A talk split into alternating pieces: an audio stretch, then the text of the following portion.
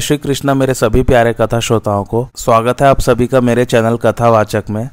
पिछली कथा में हम लोग गीता पढ़ रहे थे। आइए आज की कथा आरंभ करते हैं। आज हम नया अध्याय आरंभ कर रहे हैं गीता का, जिसका नाम है विश्व रूप दर्शन योग। अर्जुन बोले मुझ पर अनुग्रह करने के लिए आपने जो परम गोपनीय अध्यात्म विषयक वचन कहा, उससे मेरा यह अज्ञान नष्ट हो गया है, क्योंकि कमल नेत्र मैंने आपसे भूतों की उत्पत्ति और प्रलय विस्तार पूर्वक सुने हैं तथा आपकी अविनाशी महिमा भी सुनी है। परमेश्वर, आप अपने को जैसा कहते हैं, यह ठीक ऐसा ही है, परंतु पुरुषोत्तम, आपके ज्ञान, ऐश्वर्य, शक्ति, बल, वीर और तेज से युक्त ऐश्वर्य रूप को मैं प्रत्यक्ष देखना चाहता हूँ। प्रभु, यदि मेरे द्वारा आपका वह रूप देख जाना शक्य है, ऐसा आप मानते हैं तो योगेश्वर, उस अविनाशी स्वरूप का मुझे दर्शन कराइए। श्री भगवान बोले, पार्थ, अब तू मेरे सैकड़ों हज़ारों नाना प्रकार के और नाना वर्ण तथा नाना आकृति वाले अलौकिक रूपों को देख। भरतवंशी अर्जुन, मुझमें अदिति के द्वादश पुत्रों को, आठ वसुओं को, एकादश रुद्रों को, दोनों अश्वनी कुमारों को और उनचास मरुदगढ़ों को देख तथा और भी बहुत से पहले न देखे हुए आश्चर्यमय रूपों को देख। अर्जुन, अब इस मेरे शरीर में एक जगह स्थित चराचर सहित संपूर्ण जगत को देख तथा और भी जो कुछ देखना चाहता है सो देख, परंतु मुझको तू इन अपने प्राकृत नेत्रों द्वारा देखने में निसंदेह समर्थ नहीं है। इसी से मैं तुझे दिव्य चक्षु देता हूँ, उससे तू मेरी ईश्वरीय योग शक्ति को देख।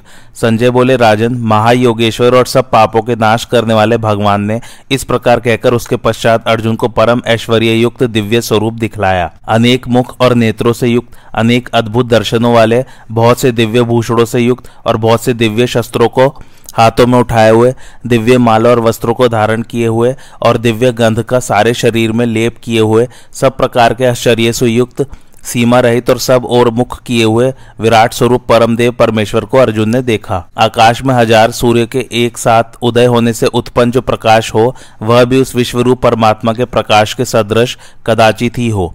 पांडुपुत्र अर्जुन उस समय अनेक प्रकार से विभक्त संपूर्ण जगत को, देवों के देव श्री कृष्ण भगवान के शरीर में एक जगह स्थित देखा। उसके अनंतर वह आश्चर्य से चकित और पुलकित शरीर अर्जुन प्रकाश में विश्व रूप परमात्मा को श्रद्धा भक्ति सहित सिर से प्रणाम करके हाथ जोड़कर बोला, हे देव, मैं आपके शरीर में संपूर्ण देवों को तथा अनेक भूतों के समुदायों को, कमल के आसन पर विराजित ब्रह्मा को, महादेव को और संपूर्ण ऋषियों को तथा दिव्य सर्पों को देखता हूँ। संपूर्ण विश्व के स्वामिन, आपको अनेक भुजा, पेट, मुख और नेत्रों से युक्त तथा सब ओर से अनंत रूपों वाला देखता हूँ। विश्वरूप, मैं आपके न अंत को देखता हूँ, न मध्य को और न आदि ही को।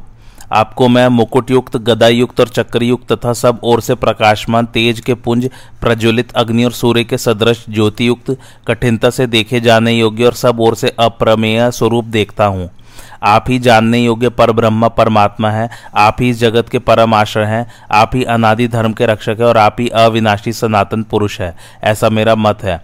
आपको आदि अंत और मध्य से रहित, अनंत सामर्थ्य से युक्त, अनंत भुजा वाले, चंद्र, सूर्य रूप नेत्रों वाले, प्रज्वलित अग्नि रूप मुख वाले और अपने तेज से जगत को संतप्त करते हुए देखता हूँ। महात्मन, यह स्वर्ग और पृथ्वी के बीच का संपूर्ण आकाश तथा सब दिशाएँ एक आपसे ही परिपूर्ण है, तथा आप इसके अलौकिक और भयंकर रूप को देखकर तीनों लोग अति व्यथा को प्राप्त हो रहे हैं। वे ही सब देवताओं के समूह आप में प्रवेश करते हैं और कुछ भयभीत होकर हाथ जोड़े आपके नाम और गुणों का उच्चारण करते हैं तथा महर्षि और सिद्धों के समूह समुदाय, कल्याण हो ऐसा कहकर उत्तम उत्तम स्त्रोतों द्वारा आपकी स्तुति करते हैं। जो ग्यारह रुद्र और बारह आदित्य तथा आठ वसु साध्यगढ़ विश्वदेव, अश्विनी कुमार तथा मरुदगढ़ और पितरों का समुदाय तथा गंधर्व, यक्ष, राक्षस और सिद्धों के समुदाय हैं, वे सब भी विस्मत होकर आपको देखते हैं। महाभाव आपके बहुत मुख और नेत्रों वाले, बहुत हाथ, जंघा और पैरों वाले, बहुत उदरों वाले और बहुत सी दाढ़ों वाले, अतएव विकराल महान रूप को देखकर सब लोग व्याकुल हो रहे हैं तथा मैं भी व्याकुल हो रहा हूँ, क्योंकि विष्णु आकाश को स्पर्श करने वाले देदीप्यमान अनेक वर्णों से युक्त तथा फैलाए हुए मुख और प्रकाशमान विशाल नेत्रों से युक्त आपको देखकर भयभीत अंतकरण वाला मैं धीरज और शांति नहीं पाता हूँ। आपके दाढ़ों के कारण विकराल और प्रलय काल के अग्नि के समान प्रज्वलित मुखों को देखकर मैं दिशाओं को नहीं जानता हूँ और सुख भी नहीं पाता हूँ। इसलिए हे देवेश, हे जगन निवास आप प्रसन्न हो। वे सभी धृतराज के पुत्र राजाओं के समुदाय सहित आप में प्रवेश कर रहे हैं और भीष्म पितामह द्रोणाचार्य तथा वह कर्ण और हमारे पक्ष के भी प्रधान योद्धाओं के सहित सबके सब बड़े वेग से दौड़ते हुए आपके विकराल दाड़ों वाले भयानक मुखों में प्रवेश कर रहे हैं और कई एक चूड़ हुए सिरों सहित आपके दांतों के बीच में लगे हुए दिख रहे हैं। जैसे नदियों के बहुत से जल के प्रवाह स्वाभाविक ही समुद्र के ही सम्मुख दौड़ते हैं, वैसे ही वे नर लोक के वीर भी आपके प्रज्वलित मुखों में प्रवेश कर रहे हैं। जैसे पतंग मुहवश नष्ट होने के लिए प्रज्वलित अग्नि में अति वेग से दौड़ते हुए प्रवेश करते हैं, वैसे ही यह सब लोग भी अपने नाश के लिए आपके मुखों में अति वेग से दौड़ते हुए प्रवेश कर रहे हैं। आप उन संपूर्ण लोगों को प्रज्वलित मुखों द्वारा ग्रास करते हुए सब ओर से चाट रहे हैं। विष्णु, आपका उग्र प्रकाश संपूर्ण जगत को तेज के द्वारा परिपूर्ण करके तपा रहा है। मुझे बतलाइए कि आप उग्र रूप वाले कौन हैं? देवों में श्रेष्ठ आपको नमस्कार हो, आप प्रसन्न होइए। आदि पुरुष आपको मैं विशेष रूप से जानना चाहता हूँ, क्योंकि मैं आपकी प्रवृत्ति को नहीं जानता। श्री भगवान बोले, मैं लोगों का नाश करने वाला बढ़ा हुआ महाकाल हूँ। इस समय इन लोगों को नष्ट करने के लिए प्रवृत्त हुआ हूँ। इसलिए जो प्रतिपक्षियों की सेना में स्थित योद्धा लोग हैं, वे सब तेरे बिना भी नहीं रहेंगे। अतएव तो उठ, यश प्राप्त कर और शत्रु को जीतकर धन धाने से संपन्न राज्य को भोग। ये सब शूरवीर पहले ही से मेरे ही द्वारा मारे हुए हैं। सव्य साचिन तू तो केवल निमित्त मात्र बन जा। द्रोणाचार्य भीष्म पितामह तथा जयद्रथ और कर्ण तथा और भी बहुत से मेरे द्वारा मारे हुए शूरवीर योद्धाओं को तू मार। भय मत कर। निसंदेह तू युद्ध में वैज्ञों को जीतेगा, इसलिए युद्ध कर। संजय बोले, केशव, भगवान के इस वचन को सुनकर मुकुटधारी अर्जुन हाथ जोड़कर कांपता हुआ नमस्कार करके, फिर भी अत्यंत भयभीत होकर प्रणाम करके भगवान श्री कृष्ण के प्रति गदगद वाणी से बोला अंतर्यामिन। यह योग्य ही है कि आपके नाम, गुण और प्रभाव के कीर्तन से यह जगत अति हर्षित हो रहा है और अनुराग को भी प्राप्त हो रहा है। तथा भयभीत राक्षस लोग दिशाओं में भाग रहे हैं और सब सिद्धगढ़ों के समुदाय नमस्कार कर रहे हैं। महात्मन, ब्रह्मा के भी आदि कर्ता और सबसे बड़े आपके लिए वे कैसे नमस्कार न करे, क्योंकि हे अनंत, हे देवेश, हे जगन निवास, जो सत, असत और उनसे परे सच्चिदानंद, घन ब्रह्मा है, वह आप ही हैं। आप आदिदेव और सनातन पुरुष हैं। आप इस जगत के परम आशय और जानने वाले तथा जानने योग्य और परम धाम है। अनंत रूप, आपसे यह सब जगत व्याप्त है। आप वायु, यमराज, अग्नि, वरुण, चंद्रमा, प्रजा के स्वामी, ब्रह्मा और ब्रह्मा के भी पिता हैं। आपके लिए हज़ारों बार नमस्कार नमस्कार हो। आपके लिए फिर भी बार बार नमस्कार नमस्कार। हे अनंत सामर्थ्य वाले, आपके लिए आगे से और पीछे से भी नमस्कार। सर्वात्मन, आपके लिए सब ओर से ही नमस्कार हो, क्योंकि अनंत पराक्रमशाली आप संसार को व्याप्त किए हुए हैं, इससे आप ही सर्वरूप है। आपके इस प्रभाव को न जानते हुए आप मेरे सखा हैं। ऐसा मानकर प्रेम से अथवा प्रमाद से भी मैंने कृष्ण, यादव, सखे इस प्रकार जो कुछ हटपूर्वक कहा है और अच्युत, आप जो मेरे द्वारा विनोद के लिए विहार, शैया, आसन और भोजन आदि में अकेले अथवा उन सखाओं के सामने भी अपमानित किए गए हैं, वह सब अपराध, अचिंत्य प्रभाव वाले आपसे मैं क्षमा करवाता हूँ। आप इस चराचर जगत के पिता और सबसे बड़े गुरु एवं अति पूजनीय है। हे अनुपम प्रभाव वाले, तीनों लोकों में आपके समान भी दूसरा कोई नहीं है, फिर अधिक तो कैसे हो सकता है? अतएव प्रभो, मैं शरीर को भलीभांति चरणों में निवेदित कर, प्रणाम करके स्तुति करने योग्य आप ईश्वर को प्रसन्न होने के लिए प्रार्थना करता हूँ। देव, पिता जैसे पुत्र के, सखा जैसे सखा के और पति जैसे प्रियतमा पत्नी के अपराध सहन करते हैं, वैसे ही आप भी मेरे अपराध को सहन करने योग्य है। मैं पहले न देखे हुए आपके इस आश्चर्यमय रूप को देखकर हर्षित हो रहा हूँ और मेरा मन भय से अति व्याकुल भी हो रहा है। इसलिए आप उस अपने चतुर्भुज विष्णु रूप को ही मुझे दिखलाइए।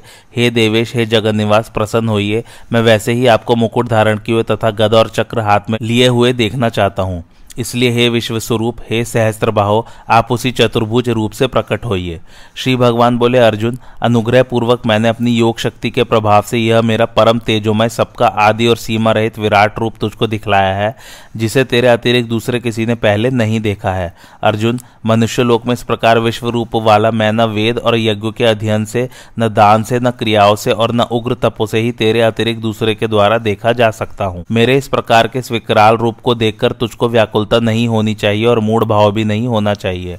तू भय रहित और प्रीति युक्त मन वाला उसी मेरे इस शंख चक्र गदा पद्म युक्त चतुर्भुज रूप को फिर देख। संजय बोले, वासुदेव, भगवान ने अर्जुन के प्रति इस प्रकार कहकर फिर वैसे ही अपने चतुर्भुज रूप को दिखलाया और फिर महात्मा श्री कृष्ण ने सौम्य मूर्ति होकर इस भयभीत अर्जुन को धीरज दिया। अर्जुन बोले, जनार्दन, आपके इस अति शांत मनुष्य रूप को देखकर अब मैं स्थित चित हो गया हूँ और अपनी स्वाभाविक स्थिति को प्राप्त हो गया हूँ।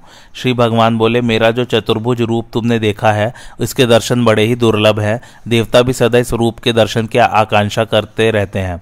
जिस प्रकार तुमने मुझको देखा है, इस प्रकार चतुर्भुज रूप वाला मैं न वेदों से, न तप से, न दान से और न यज्ञ से ही देखा जा सकता हूँ। परंतु परंतप अर्जुन अन्य भक्ति के द्वारा इस प्रकार चतुर्भुज रूप वाला मैं प्रत्यक्ष देखने के लिए, तत्व से जानने के लिए तथा प्रवेश करने के लिए, एक ही भाव से प्राप्त होने के लिए भी शक्य हूँ। अर्जुन, जो पुरुष केवल मेरे ही लिए संपूर्ण कर्तव्य कर्मों को करने वाला है, मेरे परायण है, मेरा भक्त है, आसक्ति रहित है और संपूर्ण भूत प्राणियों में वैर भाव से रहित है, वह अनन्य भक्तियुक्त पुरुष मुझको ही प्राप्त होता है। अब अगला अध्याय है भक्ति योग। अर्जुन बोले, जो अनन्य प्रेमी भक्तजन पूर्वोक्त प्रकार से निरंतर आपके भजन ध्यान में लगे रहकर आप सगुण रूप परमेश्वर को और दूसरे जो केवल अविनाशी सच्चिदानंद घन, निराकार ब्रह्म को ही अति श्रेष्ठ भाव से भजते हैं, उन दोनों प्रकार के उपासकों में अति उत्तम योग वेता कौन है? श्री भगवान बोले, मुझमें मन को एकाग्र करके निरंतर मेरे भजन ध्यान में लगे हुए जो भक्तजन अतिशय श्रेष्ठ श्रद्धा से युक्त होकर मुझ सगुण रूप परमेश्वर को भजते हैं, वे मुझको योगियों में अति उत्तम योगी मान्य है। परंतु जो पुरुष इंद्रियों के समुदाय को भली प्रकार वश में करके मन बुद्धि से परे, सर्वव्यापी अकथनीय स्वरूप और सदा एक रस रहने वाले नित्य, अचल, निराकार, अविनाशी सच्चिदानंद घन ब्रह्म को निरंतर एक ही भाव से ध्यान करते हुए बचते हैं, वे संपूर्ण भूतों के हित में रत और सब में समान भाव वाले योगी मुझको ही प्राप्त होते हैं। उन सच्चिदानंद घन निराकार ब्रह्म में आसक्त चित्त वाले पुरुषों के साधन में क्लेश विशेष है, क्योंकि देहाभिमानियों के द्वारा अव्यक्त विषयक गति, दुख, दुखपूर्वक प्राप्त की जाती है। परंतु जो मेरे परायण रहने वाले भक्तजन संपूर्ण कर्मों को मुझमें अर्पण करके मुझ सगुण रूप परमेश्वर को ही अनन्य भक्ति योग से निरंतर चिंतन करते हुए भजते हैं, अर्जुन उन मुझमें चित्त लगाने वाले प्रेमी भक्तों का मैं शीघ्र ही मृत्यु रूप संसार समुद्र से उद्धार करने वाला होता हूँ। मुझमें मन को लगा और मुझमें ही बुद्धि को लगा। इसके उपरांत तू मुझमें ही निवास करेगा। इसमें कुछ भी संशय नहीं है। यदि तू मन को मुझमें अचल स्थापन करने के लिए समर्थ नहीं है तो अर्जुन, अभ्यास रूप योग के द्वारा मुझको प्राप्त होने के लिए इच्छा कर। यदि तू उपयुक्त अभ्यास में भी असमर्थ है तो केवल मेरे लिए कर्म करने के ही परायण हो जा। इस प्रकार मेरे निमित्त कर्मों को करता हुआ भी मेरी प्राप्ति रूप सिद्धि को ही प्राप्त होगा। यदि मेरी प्राप्ति रूप योग के आश्रित होकर उपयुक्त साधन को करने में भी तू असमर्थ है तो मन, बुद्धि आदि पर विजय प्राप्त करने वाला होकर सब कर्मों के फल का त्याग कर। मर्म को न जानकर किए हुए अभ्यास से ज्ञान श्रेष्ठ है। ज्ञान से मुझ परमेश्वर के स्वरूप का ध्यान श्रेष्ठ है और ध्यान से भी सब कर्मों के फल का त्याग श्रेष्ठ है, क्योंकि त्याग से तत्काल ही परम शांति होती है। जो पुरुष सब भूतों में द्वेष भाव से रहित, स्वार्थ रहित, सबका प्रेमी और हेतु रहित, दयालु है तथा ममता से रहित, अहंकार से रहित, सुख दुखों की प्राप्ति में सम और क्षमावान, अपराध करने वालों को भी अभय देने वाला है तथा जो योगी निरंतर संतुष्ट है, मन इंद्रियों सहित शरीर को वश में किए हुए है और मुझमें दृढ़ निश्चय वाला है, वह मुझमें अर्पण किए हुए मन बुद्धि वाला मेरा भक्त मुझको प्रिय है, जिससे कोई भी जीव उद्वेग को नहीं प्राप्त होता और जो स्वयं भी किसी जीव से उद्वेग को नहीं प्राप्त होता, तथा जो हर्ष, अमर्ष, भय और उद्वेग आदि से रहित है, वह भक्त मुझको प्रिय है। जो पुरुष आकांक्षा से रहित, बाहर भीतर से शुद्ध, चतुर, पक्षपात से रहित और दुखों से छूटा हुआ है, वह सब आरंभों का त्यागी, मेरा भक्त मुझको प्रिय है। जो न कभी हर्षित होता है, न द्वेष करता है, न शोक करता है, न कामना करता है, तथा जो शुभ और अशुभ, संपूर्ण कर्मों का त्यागी है, वह भक्तियुक्त पुरुष मुझको प्रिय है। जो शत्रु मित्र में और मान, अपमान में सम है, तथा सर्दी, गर्मी और सुख दुखादि द्वंद्व में सम है और आसक्ति से रहित जो निंदा स्तुति को समान समझने वाला, मननशील और जिस किसी प्रकार से भी शरीर का निर्वाह होने में सदा ही संतुष्ट और रहने के स्थान में ममता और आसक्ति से रहित है, वह स्थिर बुद्धि भक्तिमान पुरुष मुझको प्रिय है। परंतु जो श्रद्धा युक्त पुरुष मेरे परायण होकर इस ऊपर कहे हुए धर्ममय अमृत को निष्काम प्रेम भाव से सेवन करते हैं, वे भक्त मुझको अतिशय प्रिय है। अब अगला अध्याय है, क्षेत्र क्षेत्रज्ञ विभाग योग। श्री भगवान बोले, अर्जुन, यह शरीर क्षेत्र इस नाम से कहा जाता है और इसको जो जानता है उसको क्षेत्रज्ञ इस नाम से उनको तत्व से जानने वाले ज्ञानीजन कहते हैं। अर्जुन, तू सब क्षेत्रों में क्षेत्रज्ञ, जीवात्मा भी मुझे ही जान और क्षेत्र क्षेत्रज्ञ का विकार सहित प्रकृति का और पुरुष का जो तत्व से जानना है वह ज्ञान है। ऐसा मेरा मत है। वह क्षेत्र जो और जैसा है तथा जिन विकारों वाला है और जिस कारण से जो हुआ है तथा वह क्षेत्रज्ञ भी जो और जिस प्रभाव वाला है, वह सब संक्षेप में मुझसे सुन।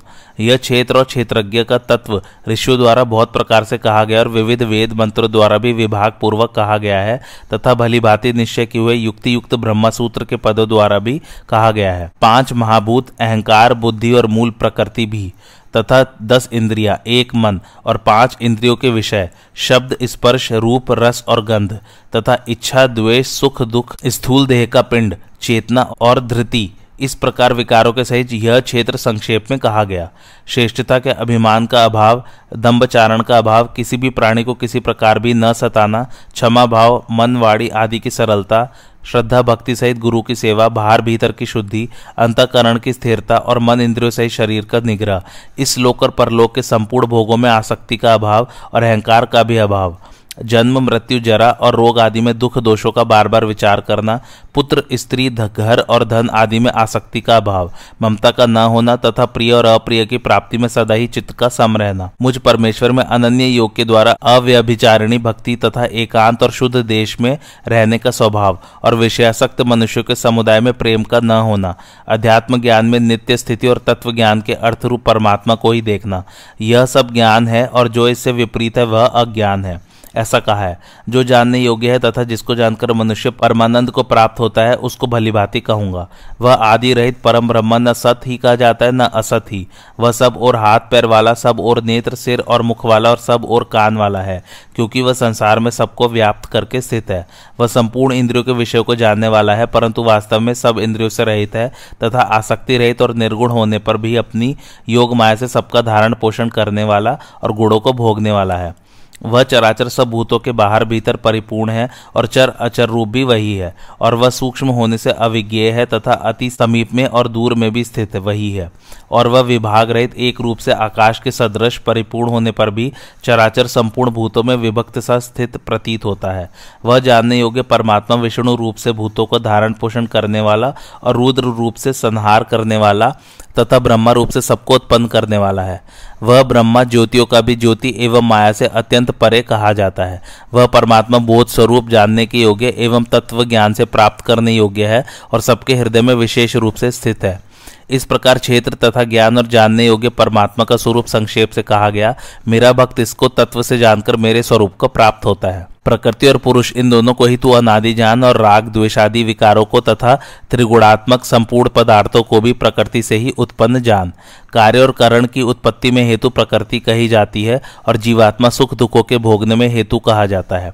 प्रकृति में स्थिति पुरुष प्रकृति से उत्पन्न त्रिगुणात्मक पदार्थों को भोगता है और इन गुणों का संग ही इस जीवात्मा के अच्छी बुरी योनियों में जन्म लेने का कारण है। यह पुरुष इस देह में स्थित होने पर भी पर ही है। केवल साक्षी होने से उपद्रष्टा और यथार्थ सम्मति देने वाला होने से अनुमंता, सबको धारण पोषण करने वाला होने से भरता, जीव रूप से भोक्ता, ब्रह्मा आदि का भी स्वामी होने से महेश्वर और शुद्ध सचिदानंद घन होने से परमात्मा, ऐसा कहा गया है। इस प्रकार पुरुष को और गुणों के सहित प्रकृति को जो मनुष्य तत्व से जानता है, वह सब प्रकार से कर्तव्य कर्म करता हुआ फिर भी नहीं जन्मता। उस परमात्मा को कितने ही मनुष्य तो शुद्ध हुई, सूक्ष्म बुद्धि से ध्यान के द्वारा हृदय में देखते हैं, अन्य कितने ही ज्ञान योग के द्वारा और दूसरे कितने ही कर्म योग के द्वारा देखते हैं। परंतु इनसे दूसरे स्वयं इस प्रकार न जानते हुए दूसरों से सुनकर ही तदनुसार उपासना करते हैं और वे श्रवण, परायण, पुरुष भी मृत्यु रूप संसार सागर को निसंदेह तर जाते हैं। अर्जुन, जितने भी स्थावर, जंगम प्राणी उत्पन्न होते हैं, उन सबको तू क्षेत्र और क्षेत्रज्ञ के संयोग से ही उत्पन्न जान। जो पुरुष नष्ट होते हुए सब चराचर भूतों में परमेश्वर को नाश रहित और संभाव से स्थित देखता है, वही यथार्थ देखता है, क्योंकि वह पुरुष सब में संभाव से स्थित परमेश्वर को समान देखता हुआ अपने द्वारा अपने को नष्ट नहीं करता, इससे वह परम गति को प्राप्त होता है और जो पुरुष संपूर्ण कर्मों को सब प्रकार से प्रकृति के द्वारा ही किए जाते हुए देखता है और आत्मा को अकर्ता देखता है, वही यथार्थ देखता है। जिस क्षण यह पुरुष भूतों के पृथक पृथक भाव को एक परमात्मा में ही स्थित तथा उस परमात्मा से ही संपूर्ण भूतों का विस्तार देखता है उसी क्षण वह सचिदानंद ब्रह्म को प्राप्त हो जाता है। अर्जुन, अनादि होने से और निर्गुण होने से यह अविनाशी परमात्मा शरीर में स्थित होने पर भी वास्तव में न तो कुछ करता है और न लिप्ति होता है। जिस प्रकार सर्वत्र व्याप्त आकाश सूक्ष्म होने के कारण लिप्त नहीं होता, वैसे ही देह में सर्वत्र स्थित आत्मा निर्गुण होने के कारण देह के गुणों से लिप्त नहीं होता। अर्जुन, जिस प्रकार एक ही सूर्य संपूर्ण ब्रह्मांड को प्रकाशित करता है, उसी प्रकार एक ही आत्मा संपूर्ण क्षेत्र को प्रकाशित करता है। इस प्रकार क्षेत्र और क्षेत्रज्ञ के भेद को तथा कार्य सहित प्रकृति के अभाव को जो पुरुष ज्ञान नेत्रों द्वारा तत्व से जानते हैं, वे महात्मा जन परम ब्रह्मा परमात्मा को प्राप्त होते हैं। अगला अध्याय है गुड़ त्रय विभाग योग। श्री भगवान बोले, ज्ञानों में भी अति उत्तम उस परम ज्ञान को मैं फिर कहूँगा जिसको जानकर सब मुनिजन इस संसार से मुक्त होकर परम सिद्धि को प्राप्त हो गए हैं। इस ज्ञान को आश्रय करके मेरे स्वरूप को प्राप्त हुए पुरुष सृष्टि के आदि में पुनः उत्पन्न नहीं होते और प्रलय काल में भी व्याकुल नहीं होते। अर्जुन, मेरी महद ब्रह्मरूप प्रकृति अव्याकृत माया संपूर्ण भूतों की योनि है और मैं उस योनि में चेतन समुदाय रूप गर्भ को स्थापन करता हूँ। उस जड़ चेतन के संयोग से सब भूतों की उत्पत्ति होती है। अर्जुन, नाना प्रकार की सब योनियों में जितने शरीरधारी प्राणी उत्पन्न होते हैं अव्याकृत माया तो उन सबकी गर्भ धारण करने वाली माता है और मैं बीज को स्थापन करने वाला पिता हूँ। अर्जुन, सत्वगुण, रजोगुण और तमोगुण, ये प्रकृति से उत्पन्न तीनों गुण अविनाशी जीवात्मा को शरीर में बांधते हैं। हे निष्पाप, उन तीनों गुणों में सत्वगुण तो निर्मल होने के कारण प्रकाश करने वाला और विकार रहित है, वह सुख के संबंध से और ज्ञान के अभिमान से बांधता है। अर्जुन राग रूप रजोगुण को कामना और आसक्ति से उत्पन्न जान, वह इस जीवात्मा को कर्मों के और उनके फल के संबंध से बांधता है। और अर्जुन, सब देहाभिमानियों को मोहित करने वाले तमोगुण को ज्ञान से उत्पन्न जान, वह जीवात्मा को प्रमाद, आलस्य और निद्रा के द्वारा बांधता है। अर्जुन, सत्वगुण सुख में लगाता है और रजोगुण कर्म में तथा तमोगुण तो ज्ञान को ढककर प्रमाद में भी लगाता है। अर्जुन, रजोगुण और तमोगुण को दबाकर सत्वगुण सत्वगुण और तमोगुण को दबाकर रजोगुण, वैसे ही सत्वगुण और रजोगुण को दबाकर तमोगुण स्थित होता है। जिस समय इस देह में तथा अंतकरण और इंद्रियों में चेतनता और विवेक शक्ति उत्पन्न होती है, उस समय ऐसा जानना चाहिए कि सत्वगुण बढ़ा है। अर्जुन, रजोगुण के बढ़ने पर लोभ, प्रवृत्ति सब प्रकार के कर्मों का सकाम भाव से आरंभ, अशांति और विषय भोगों की लालसा ये सब उत्पन्न होते हैं। अर्जुन तमोगुण के बढ़ने पर अंतकरण और इंद्रियों में अप्रकाश, कर्तव्य कर्मों में अप्रवृत्ति और प्रमाद तथा निद्रादि अंतकरण की मोहिनी वृत्तियाँ ये सभी उत्पन्न होते हैं। जब यह जीवात्मा सत्वगुण की वृद्धि में मृत्यु को प्राप्त होता है, तब तो उत्तम कर्म करने वालों के निर्मल, दिव्य स्वर्ग आदि लोगों को प्राप्त होता है। रजोगुण के बढ़ने पर मृत्यु को प्राप्त होकर मनुष्य कर्मों के आसक्ति वाले मनुष्य में उत्पन्न होता है, तथा तमोगुण के बढ़ने पर मरा हुआ पुरुष, कीट, पशु आदि मूड योनियों में उत्पन्न होता है। सात्विक कर्म का तो सात्विक सात्विक सुख ज्ञान और वैराग्य आदि निर्मल फल कहा है। राजस कर्म का फल, दुख एवं तामस कर्म का फल अज्ञान का है। सत्व गुण से ज्ञान उत्पन्न होता है और रजोगुण से निसंदेह लोभ तथा तमोगुण से प्रमाद और मोह उत्पन्न होते हैं और अज्ञान भी होता है। सत्व गुण में स्थित पुरुष स्वर्ग आदि उच्च लोकों को जाते हैं। रजोगुण में स्थित राजस पुरुष मध्य में मनुष्य लोक में ही रहते हैं और तमोगुण के कार्य रूप निद्रा, प्रमाद और आलस्य आदि में स्थित तामस पुरुष अधोगति को, कीट पशु आदि नीच योनियों को तथा नरक आदि को प्राप्त होते हैं। जिस समय दृष्टा तीनों गुणों के अतिरिक्त अन्य किसी को करता नहीं देखता और तीनों गुणों से अत्यंत परे सचिदानंद घन स्वरूप मुझ परमात्मा को तत्व से जानता है, उस समय वह मेरे स्वरूप को प्राप्त होता है। यह पुरुष थूल शरीर की उत्पत्ति के कारण रूप इन तीनों गुणों को उल्लंघन करके जन्म, मृत्यु, वृद्धावस्था और सब प्रकार के दुखों से मुक्त होकर परमानंद को प्राप्त होता है। अर्जुन बोले, इन तीन गुणों से अतीत पुरुष किन किन लक्षणों से युक्त होता है और किस प्रकार के आचरणों वाला होता है?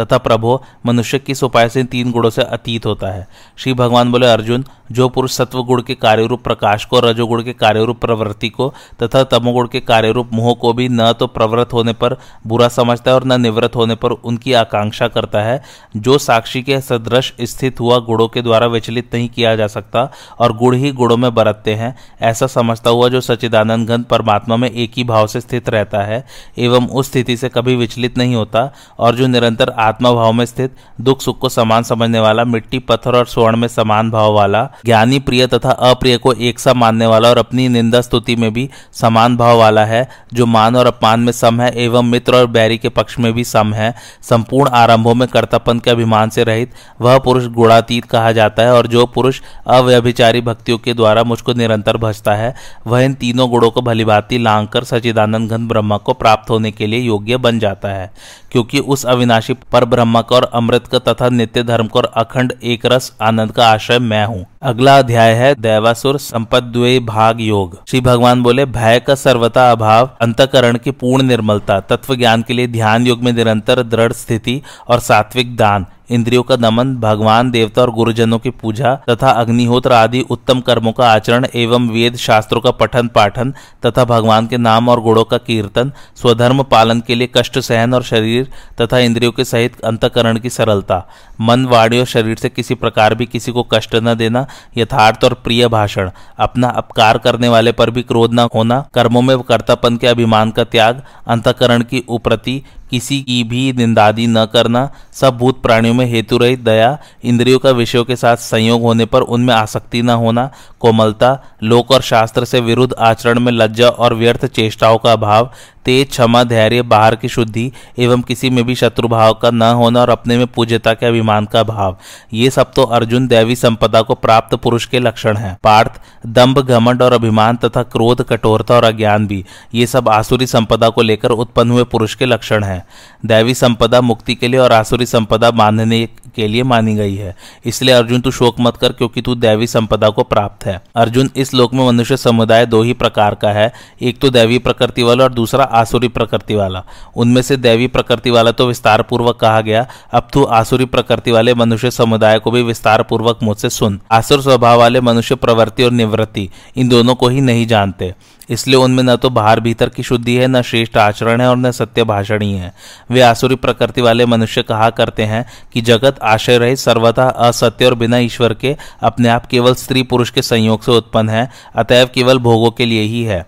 इसके सिवा और क्या है? इस मिथ्या ज्ञान को अवलंबन करके जिनका स्वभाव नष्ट हो गया है तथा जिनकी बुद्धि मंद है, वे सबका अपकार करने वाले क्रूर कर्मी मनुष्य केवल जगत के नाश के लिए ही उत्पन्न होते हैं। वे दंभ, मान और मत से युक्त मनुष्य किसी प्रकार भी पूर्ण न होने वाली कामनाओं का आश्रय लेकर अज्ञान से मिथ्या सिद्धांतों को ग्रहण कर और भ्रष्ट आचरणों को धारण करके संसार में विचरते हैं तथा वे मृत्यु पर्यंत रहने वाली असंख्य चिंताओं का आश्रय लेने वाले, विषय भोगों के भोगने में तत्पर रहने वाले और इतना ही आनंद है। इस प्रकार मानने वाले होते हैं। वे आशा की सैकड़ों फांसियों से बंधे हुए मनुष्य, काम क्रोध के परायण होकर विषय भोगों के लिए अन्याय पूर्वक धनादि पदार्थों को संग्रह करने की चेष्टा करते रहते हैं।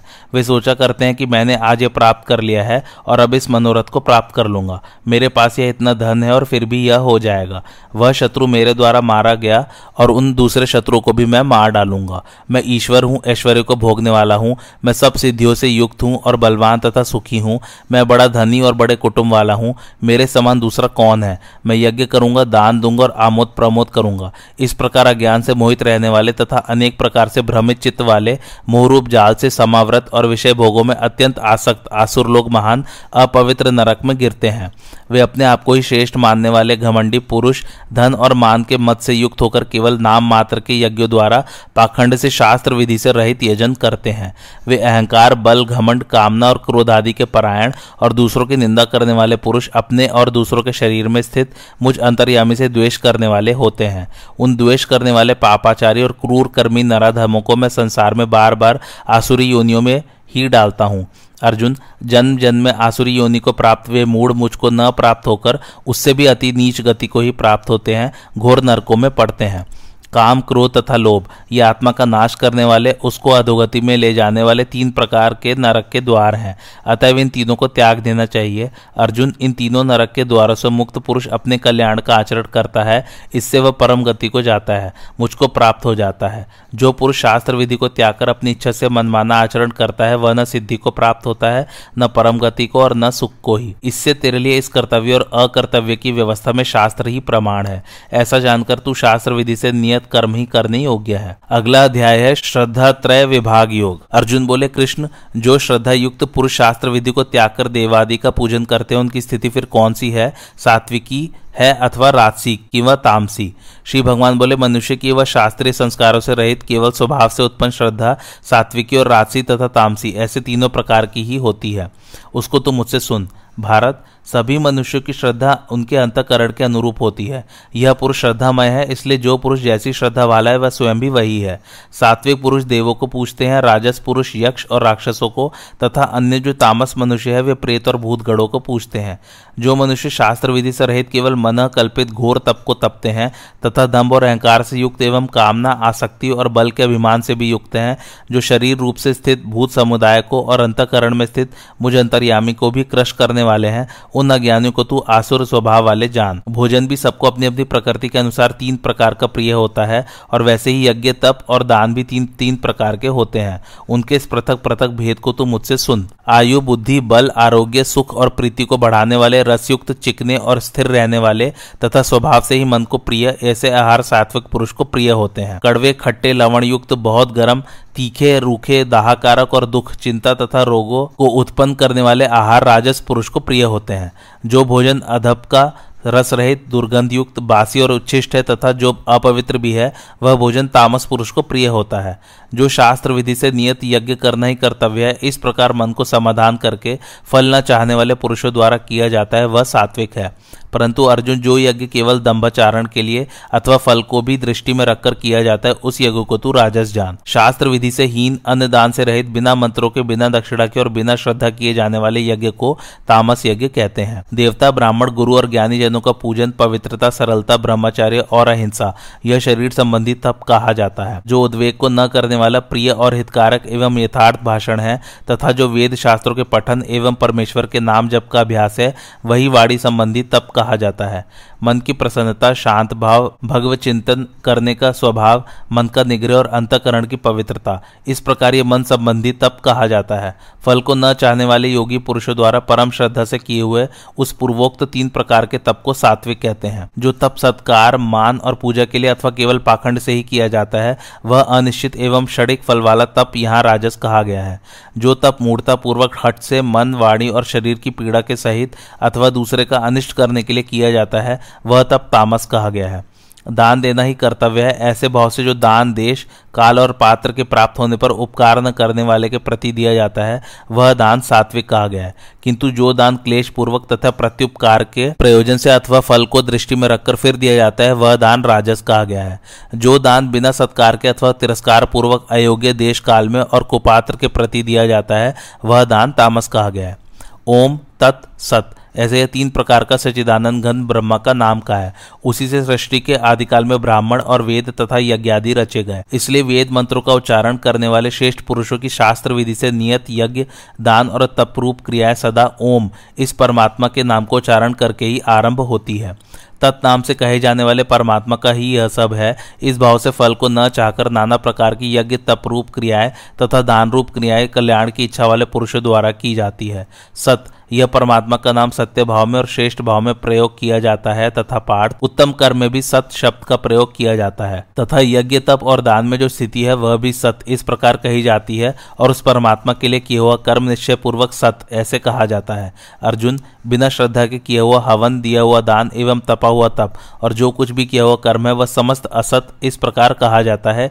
इसलिए वह न तो इस लोक में लाभदायक है और न मरने के बाद ही। अगला अध्याय है मोक्ष संन्यास योग। अर्जुन बोले, हे महाभाव, हे अंतर्यामिन, हे वासुदेव, मैं संन्यास और त्याग के तत्व को पृथक पृथक जानना चाहता हूँ। श्री भगवान बोले, कितने ही पंडित जन तो काम्य कर्मों के त्याग को संन्यास समझते हैं, तथा दूसरे विचार कुशल पुरुष सब कर्मों के फल के त्याग को त्याग कहते हैं। कई एक विद्वान ऐसा कहते हैं कि कर्म मात्र दोष युक्त है, इसलिए त्यागने के योग्य है, और दूसरे विद्वान यह कहते हैं कि यज्ञ दान और तपरूप कर्म त्यागने योग्य नहीं है। पुरुष श्रेष्ठ अर्जुन, संन्यास और त्याग, इन दोनों में से पहले त्याग के विषय में तू मेरा निश्चय सुन, क्योंकि त्याग सात्विक, राजस और तामस भेद से तीन प्रकार का कहा गया है। यज्ञ, दान और तपरूप कर्म त्याग करने के योग्य नहीं है, बल्कि वह तो अवश्य कर्तव्य है, क्योंकि बुद्धिमान पुरुषों के यज्ञ, दान और तप ये तीनों ही कर्म अंतकरण को पवित्र करने वाले हैं। इसलिए पार्थ इन यज्ञ, दान और तपरूप कर्मों को तथा और भी संपूर्ण कर्तव्य कर्मों को आसक्ति और फलों का त्याग करके अवश्य करना चाहिए। यह मेरा निश्चय किया हुआ उत्तम मत है। निषिद्ध और काम्य कर्मों का तो स्वरूप से त्याग करना उचित ही है, परंतु नियत कर्म का स्वरूप से त्याग उचित नहीं है। इसलिए मोह के कारण उसका त्याग कर देना तामस त्याग कहा गया है। जो कुछ कर्म है, वह सब दुख रूप ही है। ऐसा समझकर यदि कोई शारीरिक क्लेश के भय से कर्तव्य कर्मों का त्याग कर दे तो वह ऐसा राजस त्याग करके, त्याग के फल को किसी प्रकार भी नहीं पाता। अर्जुन, जो शास्त्र वेद कर्म करना कर्तव्य है, इसी भाव से आसक्ति और फल का त्याग करके किया जाता है, वही सात्विक त्याग माना गया है। जो मनुष्य अकुशल कर्म से तो द्वेष नहीं करता और कुशल कर्म में आसक्त नहीं होता, वह शुद्ध सत्व गुण से युक्त पुरुष संशय रहित, ज्ञानवान और सच्चा त्यागी है, क्योंकि शरीरधारी किसी भी मनुष्य के द्वारा संपूर्णता से सब कर्मों को त्याग देना शक्य नहीं है, इसलिए जो कर्म फल का त्यागी है, वही त्यागी है, यह कहा जाता है। कर्म फल का त्याग न करने वाले मनुष्यों के कर्मों का तो अच्छा बुरा और मिला हुआ। ऐसे तीन प्रकार का फल मरने के पश्चात अवश्य होता है, किंतु कर्म फल का त्याग कर देने वाले मनुष्य के कर्मों का फल किसी काल में भी नहीं होता। महाभाव संपूर्ण कर्मों की सिद्धि के ये पाँच हेतु कर्मों का अंत करने के लिए उपाय बतलाने वाले सांख्य शास्त्र में कहे गए हैं, उनको तो मुझसे भली भांति जान। कर्मों की सिद्धि में अधिष्ठान और कर्ता तथा भिन्न भिन्न प्रकार के करण एवं नाना प्रकार की अलग अलग चेष्टाएँ, और वैसे ही पांचवा हेतु दैव है। मनुष्य मन, वाणी और शरीर से शास्त्रानुकूल अथवा विपरीत जो कुछ भी कर्म करता है, उसके पाँचों कारण है। परंतु ऐसा होने पर भी जो मनुष्य अशुद्ध बुद्धि होने के कारण कर्मों के होने में केवल शुद्ध स्वरूप आत्मा को कर्ता समझता है, वह मलिन बुद्धि वाला अज्ञानी यथार्थ नहीं समझता। जिस पुरुष के अंतकरण में मैं करता हूँ, ऐसा भाव नहीं है, तथा जिसकी बुद्धि सांसारिक पदार्थों में और कर्मों में लिपायमान नहीं होती, वह पुरुष इन सब लोगों को मारकर भी वास्तव में न तो मारता है और न पाप से बंधता है। ज्ञाता, ज्ञान और ज्ञेय ये तीन प्रकार की कर्म प्रेरणा है और कर्ता, करण तथा क्रिया। ये तीन प्रकार का कर्म संग्रह है। गुणों की संख्या करने वाले शास्त्र में ज्ञान और कर्म तथा कर्ता भी गुणों के भेद से तीन तीन प्रकार के कहे गए हैं। उनको भी तुम मुझसे भली भांति सुन। जिस ज्ञान से मनुष्य पृथक पृथक सब भूतों में एक अविनाशी परमात्म भाव को विभाग रहित संभाव से स्थित देखता है, उस ज्ञान को तो तू सात्विक ज्ञान और जिस ज्ञान के द्वारा मनुष्य संपूर्ण भूतों में भिन्न भिन्न प्रकार के नाना भाव को अलग अलग जानता है, उस ज्ञान को तू राजस ज्ञान और जो ज्ञान एक कार्य रूप शरीर में ही संपूर्ण के सदृश आसक्त है तथा जो बिना युक्ति वाला तात्विक अर्थ से रहित और तुच्छ है, वह तामस कहा गया है। जो कर्म शास्त्र विधि से नियत किया हुआ और कर्तापन के अभिमान से रहित हो तथा फल न चाहने वाले पुरुष द्वारा बिना राग द्वेष के किया गया हो, वह सात्विक कहा जाता है। और जो कर्म बहुत परिश्रम से युक्त होता है तथा भोगों को चाहने वाला पुरुष द्वारा या अहंकार युक्त पुरुष द्वारा किया जाता है, वह कर्म राजस कहा गया है। जो कर्म परिणाम, हानि, हिंसा और सामर्थ्य को न विचार कर केवल अज्ञान से आरंभ किया जाता है, वह तामस कहा जाता है। जो कर्ता आसक्ति से रहित, अहंकार के वचन न बोलने वाला, धैर्य और उत्साह से युक्त तथा कार्य की सिद्धि होने और न होने में हर शोक आदि विकारों से रहित है, वह सात्विक कहा जाता है। जो कर्ता आसक्ति से युक्त कर्मों के फल को चाहने वाला और लोभी है तथा दूसरों को कष्ट देने के स्वभाव वाला, अशुद्धाचारी और हर शोक से लिपायमान है, वह राजस कहा गया है। जो कर्ता अयुक्त शिक्षा से रहित, घमंडी, धूर्त और दूसरों की जीविका का नाश करने वाला तथा शोक करने वाला, आलसी और दीर्घ सूत्री है, वह तामस कहा जाता है। धनंजय, अब तू बुद्धि का और शुद्धति का भी गुणों के अनुसार तीन प्रकार का भेद मेरे द्वारा संपूर्णता से विभाग पूर्वक कहा जाने वाला सुन। पार्थ, जो बुद्धि प्रवृत्ति मार्ग और निवृत्ति मार्ग को कर्तव्य और अकर्तव्य को, भय और अभय को तथा बंधन और मोक्ष को यथार्थ जानती है, वह बुद्धि सात्विकी है। पार्थ मनुष्य जिस बुद्धि के द्वारा धर्म और अधर्म को तथा कर्तव्य और अकर्तव्य को भी यथार्थ नहीं जानता, वह बुद्धि राजसी है। अर्जुन, जो तमोगुण से घिरी हुई बुद्धि, अधर्म को भी यह धर्म है, ऐसा मान लेती है, तथा इसी प्रकार अन्य संपूर्ण पदार्थों को भी विपरीत मान लेती है, वह बुद्धि तामसी है। पार्थ जिस अव्यभिचारणी धारण शक्ति से मनुष्य ध्यान योग के द्वारा मन, प्राण और इंद्रियों की क्रियाओं को धारण करता है, वह धृति सात्विकी है और प्रथापुत्र अर्जुन, फल की इच्छा वाला मनुष्य जिस धारण शक्ति के द्वारा अत्यंत आसक्ति से धर्म, अर्थ और कामों को धारण किए रहता है, वह धारण शक्ति राजसी है। पार्थ, दुष्ट बुद्धि वाला मनुष्य जिस धारण शक्ति के द्वारा निद्रा, भय, चिंता और दुख को तथा उन्मत्ता को भी नहीं छोड़ता, वह धारण शक्ति तामसी है। भरत श्रेष्ठ अब तीन प्रकार के सुख को भी तू मुझसे सुन। जिस सुख में साधक मनुष्य भजन, ध्यान और सेवादि के अभ्यास से रमण करता है और जिससे दुखों के अंत को प्राप्त हो जाता है, जो ऐसा सुख है, वह प्रथम यद्यपि विष के तुल्य प्रतीत होता है, परंतु परिणाम में अमृत के तुल्य है, इसलिए वह परमात्म विषयक बुद्धि के प्रसाद से उत्पन्न होने वाला सुख सात्विक कहा गया है। जो सुख विषय और इंद्रियों के संयोग से होता है, वह पहले भोग काल में अमृत के तुल्य प्रतीत होने पर भी परिणाम में विष के तुल्य है, इसलिए वह सुख राजस कहा गया है। जो भोग काल में तथा परिणाम में भी आत्मा को मोहित करने वाला है, वह निद्रा, आलस्य और प्रमाद से उत्पन्न हुआ सुख, तामस कहा गया है। पृथ्वी में या आकाश में अथवा देवताओं में तथा इनके सिवा और कहीं भी ऐसा कोई भी सत्व नहीं है जो प्रकृति से उत्पन्न इन तीनों गुणों से रहित हो। परंतप ब्राह्मण, क्षत्रिय और वैश्यों के तथा शूद्रों के कर्म स्वभाव से उत्पन्न गुणों द्वारा विभक्त किए गए हैं।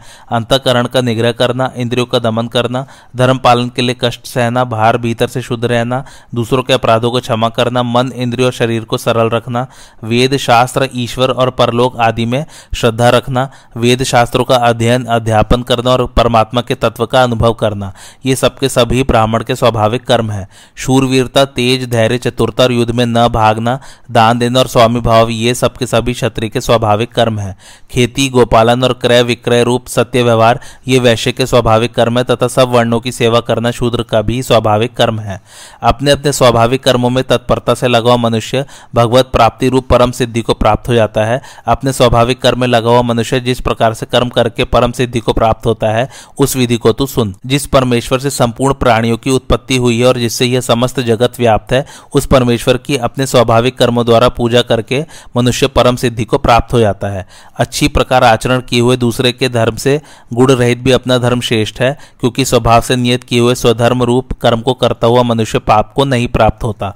अतएव कुंती पुत्र, दोषयुक्त होने पर भी सहज कर्म को नहीं त्यागना चाहिए, क्योंकि धुएँ से अग्नि की भांति सभी कर्म किसी न किसी दोष से ढके हुए हैं। सर्वत्र आसक्ति रहित बुद्धि वाला प्रहा रहित और जीते हुए अंतकरण वाला पुरुष सांख्य योग के द्वारा भी परम नैष्कर्म सिद्धि को प्राप्त होता है।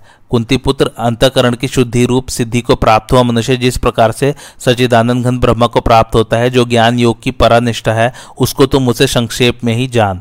विशुद्ध बुद्धि से युक्त तथा हल्का सात्विक और नियमित भोजन करने वाला, शब्द आदि विषयों का त्याग करके एकांत और शुद्ध देश का सेवन करने वाला, सात्विक धारण शक्ति के द्वारा अंतकरण और इंद्रियों का संयम करके मन, वाणी और शरीर को वश में कर लेने वाला, राग द्वेष को सर्वथा नष्ट करके भलीभांति दृढ़ वैराग्य का आश्रय लेने वाला तथा अहंकार, बल, घमंड, काम, क्रोध और परिग्रह का त्याग करके निरंतर ध्यान योग के परायण रहने वाला, ममता रहित और शांति युक्त पुरुष सच्चिदानंद ब्रह्म में अभिन्न भाव से स्थित होने का पात्र होता है। फिर वह सचिदानंद घन ब्रह्मा में एक ही भाव से स्थित, प्रसन्न मन वाला योगी न तो किसी के लिए शोक करता है और न किसी की आकांक्षा ही करता है। ऐसा समस्त प्राणियों में संभाव वाला योगी मेरी पराभक्ति को प्राप्त हो जाता है। उस पराभक्ति के द्वारा वह मुझ, परमात्मा को मैं जो हूँ और जितना हूँ ठीक, वैसा का वैसा तत्व से जान लेता है तथा उस भक्ति से मुझको तत्व से जानकर तत्काल ही मुझमें प्रविष्ट हो जाता है। मेरे परायण हुआ कर्म योगी तो संपूर्ण कर्मों को सदा करता हुआ भी मेरी कृपा से सनातन अविनाशी परम पद को प्राप्त हो जाता है।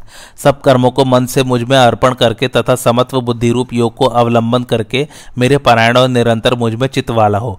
उपयुक्त प्रकार से मुझमें चित्त वाला होकर तू मेरी कृपा से समस्त संकटों को अनायास ही पार कर जाएगा और यदि अहंकार के कारण मेरे वचनों को न सुनेगा तो नष्ट हो जाएगा।